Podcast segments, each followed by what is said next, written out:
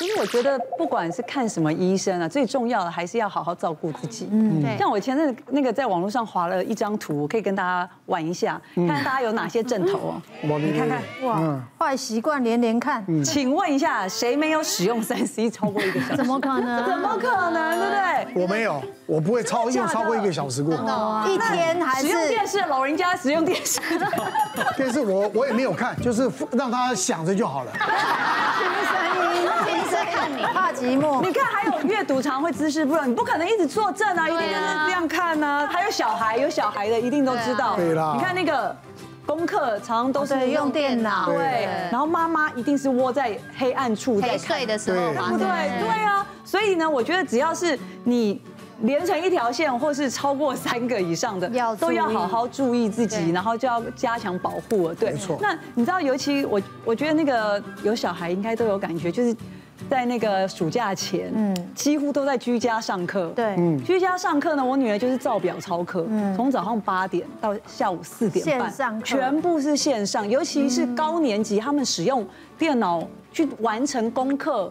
更更多了，所以他大概一天花在电脑的时间，三 C 产品时间八小时以上，八到十个小时。对，那我就很紧张啊，想说这样怎么办？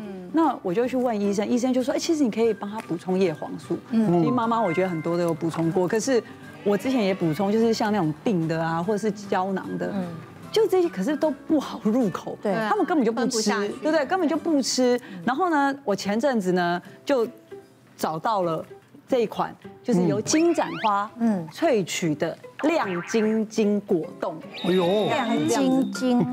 亮晶晶果冻，对，这果冻很好入口啊，很方便，小孩爱果冻，对，你们可以试试看，可以吗？它 Q Q 的，很像那种小点心。可是他说学龄前我们可以，我们可以吃，可以学，可以。呀。那 你不是大学刚毕业吗？你也是啊，对不对？然后呢，我我觉得它这点很厉害是。它是像像是小点心的感觉，而且它是葡萄口味，嗯所以小孩子都抢着吃。现在我根本不用 cue 他们，时间到他们就啊，我我应该要来吃果冻了这样子，但他们就觉得这是一个小点心。小孩子把它当点心，一个吃一包哦。对，而且我觉得它不仅好吃，它里面的营养素也非常非常的足够哦，像是会让我们精量的呃叶黄素啊、玉米黄素啊、黑醋栗，这一包里面都有。哦，而且它的。叶黄素跟玉米黄素是五比一的黄金比例，嗯，它可以帮助我们身体的利用，对。然后呢，我觉得最重要的是，就是它没有添加防腐剂跟色素，那是大人最妈妈比较安心。对，你小孩吃了，大人就会安心啊。对啊，那其实我觉得不仅小孩要吃，我们大人更需要吃，因为其实我们用用那个三 C 其实都比小孩多，对，尤其我们看的都是手机，所以我就觉得说。大人更需要补充，所以我在家里就是买着，然后大家随时大人小孩都可以吃。我觉得说小孩子吃了之后好像比较不会柔，然后我自己吃呢，我也觉得很舒服。嗯，是吧？因为以前呢，我们讲这个科学啊、技术啊都没有那么发达，对，对不对？以前你要摄取，要可能要靠一些食材，对。但是现在因为呢，都用这种科学的方式，把最好的这种营养素呢，把它浓缩起来，对。哦，所以呢，让大家吸收的可以好，可以快速，而且它的来讲。来源更方便。这两年呢，其实我们发现，在我们过敏科的门诊啊，很多呃妈妈带小朋友来，就是因为揉啊、痒啊、扎啊不舒服的症状来就诊的这样子。那呃，其实评估下来，发现小朋友其实不是过敏的问题，是因为疫情的关系，他们必须很长时间使用平板、三 C 这一类的产品。而且，其实这几年会发现，我们使用这一类的产品的年龄层越来越降低，很多小朋友很小很小的时候就有山西的保姆在带他们。那其实这对孩子来讲呢，对他们其实有相当相当呃程度的呃身体的伤害。那呃，在这边呢，就是呼吁家长，如果小朋友有这样的问题呢，除了就是要限制他们使用的时间之外，另外呢，使用的姿势很重要。那呃，也要保持室内的阳呃灯光是非常非常充足的状态。那再者呢，其实呃饮食的呃均衡也是非常的重要的。那刚刚就有提到叶黄素，叶黄素呢，其实呢，我们人体没有办法呃自己合成，所以是要靠吃来的。那吃不够呢，就要靠呃营养品的补充。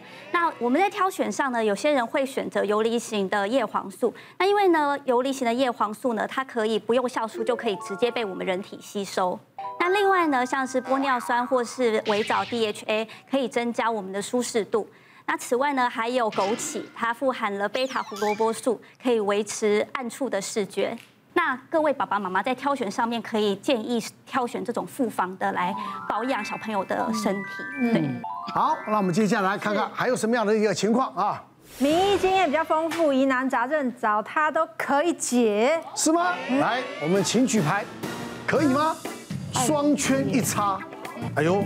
有些人对这个不以为然的蔡一凡，因为我觉得名医真的是每一科都是，就像隔行如隔山，他们都有自己非常专精，然后很很细很细的项目。因为我之前就呃有一次是整个大腿四肢，因为我本来就是非常过敏的人，就爬满了那种红色的疹子，然后一开始就是小小的，然后后来就越来越大，开始脱屑。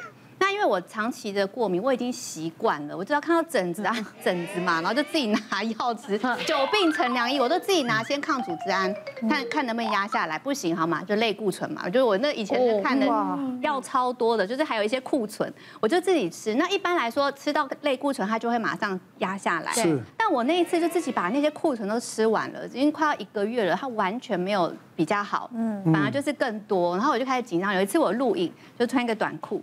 然后那个反正就是摄影大哥还说，你这边整片都是那个红红的，他说其实这样就是他在他在提醒我说，这样其实不太好，这样你要不要去看一下？我想说哇，那好像事情有点严重哎，然后我就去看。那我觉得这个医生他其实嗯，他也不是真正的名医，但他非常细心，所以我觉得细心的医生就是我觉得是真的是很重要。然后那个医生就看了很久，还用放大镜。然后他最后就说：“我觉得如果你真的吃到类固醇都比我好，你要不要考虑切片检查？”哦。然后我想说，我第一次听到皮肤过敏切片检查，我看了这么久的医生，然后我想说，哇，那事情真的有点严重。我就说，如果医生觉得需要，那就切。我说怎么怎么切这样？他说，因为我大腿这边很多。他说，就从你的病灶那边切一个皮下来，但是伤口不会很大，但是就会有一个疤在那里。所以他说我会切，尽量不要就是让你太明显的。然后我说好，就切下来。然后他真的去进一步的检查，他就发现是那个免疫系统的疾病。哦，你这个就是你当你累的时候，有点像红斑性狼狼疮那种感觉，就是你整个累或者是你你你整个状态不好的时候，他就会全身俩开。他说最严重是从你的四肢爬到你的脸上。他说幸好你现在来看，不然你到时候就真的是全身都还撩撩这样。然后我就说哦天哪，我就不知道这么严重哎。然后我就赶快就是照医生讲的，就是吃那个生物制剂的口服药，然后呢也定期去照光，它就是紫外线这样照照你那个就是有病灶的地方。结果真的我用他的方法就压下来了，所以我那时候就真的非常非常感谢他。所以只要我看到有朋友类似，我我虽然不会就是判定说，嗯，你这就是跟我一样。就是基因型的那种感觉，但我会说，如果你这样都不会好，反反复复，我看你那个就是跟我有一点点像，我都会推荐他去找那个医生，对，推荐他切片，对对对，切起来。可是哦，我觉得你这个讲说名医打叉哦，我觉得要修正一下。你要知道，我们有最厉害就到三级专长是最好的。对。什么叫三级专长？比方说他是一个内科医师。嗯。接下来他是一个新陈代谢科医师或者内分泌科的医师，二级专长。甚至专长就说他是专门看甲状腺的，他专门看糖尿病的，他专门看痛风的，对症下药，对，相当的好，是不是？是是。哎，洪医师，呃，因为我们在节目上讲病，我是肾脏科嘛，不会单讲肾脏了，我们还会讲其他科的，所以其他科病人看着看着，他就其他科的病人会来看你的。我也看过妇产科的，我也看过。对。你的时候，他会把这些问题都问你。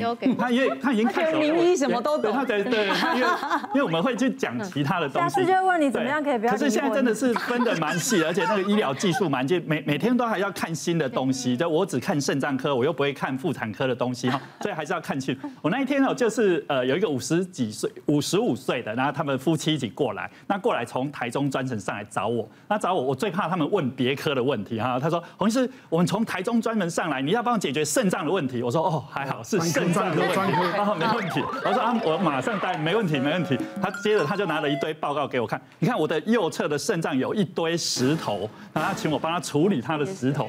啊，我在想说，你知道肾结石哈，其实处理什么打石头啊，用什么讲，那个都是归医师他们的泌尿外科，不是肾脏。这样子啊？对对。然后那个呃，他就说呃，我就说这个哈，可能要找泌尿外科用那个软式输尿管就一颗一颗把它夹出来，因为太多颗了。他说洪医师你好厉害哦，没错。他说他台中的泌尿外科医师就 就要帮他收住院，要做这个动作。可是他们夫妻讨论发现说，既然要要上麻醉，要去手术房，我们要找最信任的，他们找要来找我。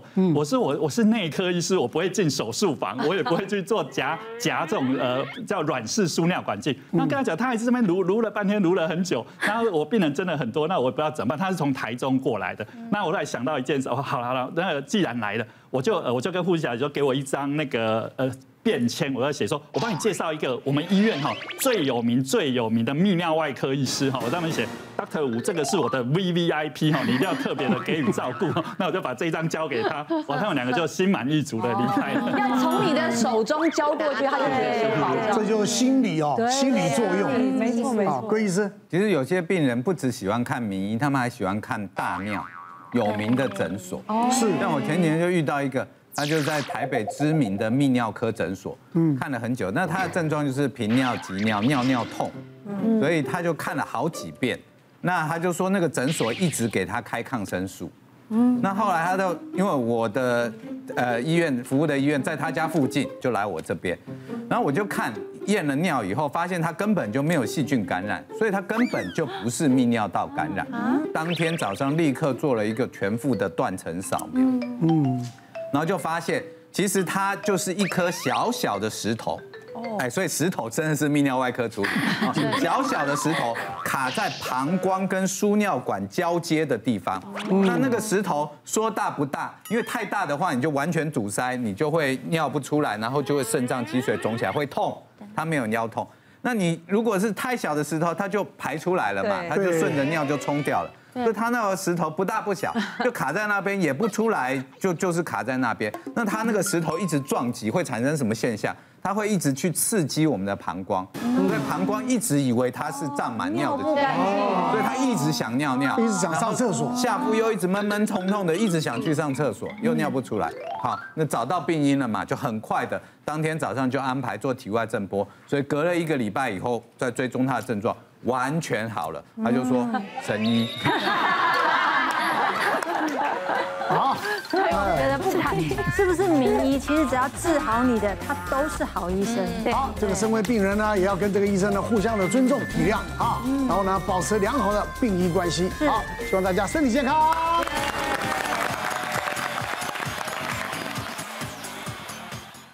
别忘了订阅我们的 YouTube 频道，并按下小铃铛看我们最新的影片。如果想要收看更精彩的内容，记得选旁边的影片哦。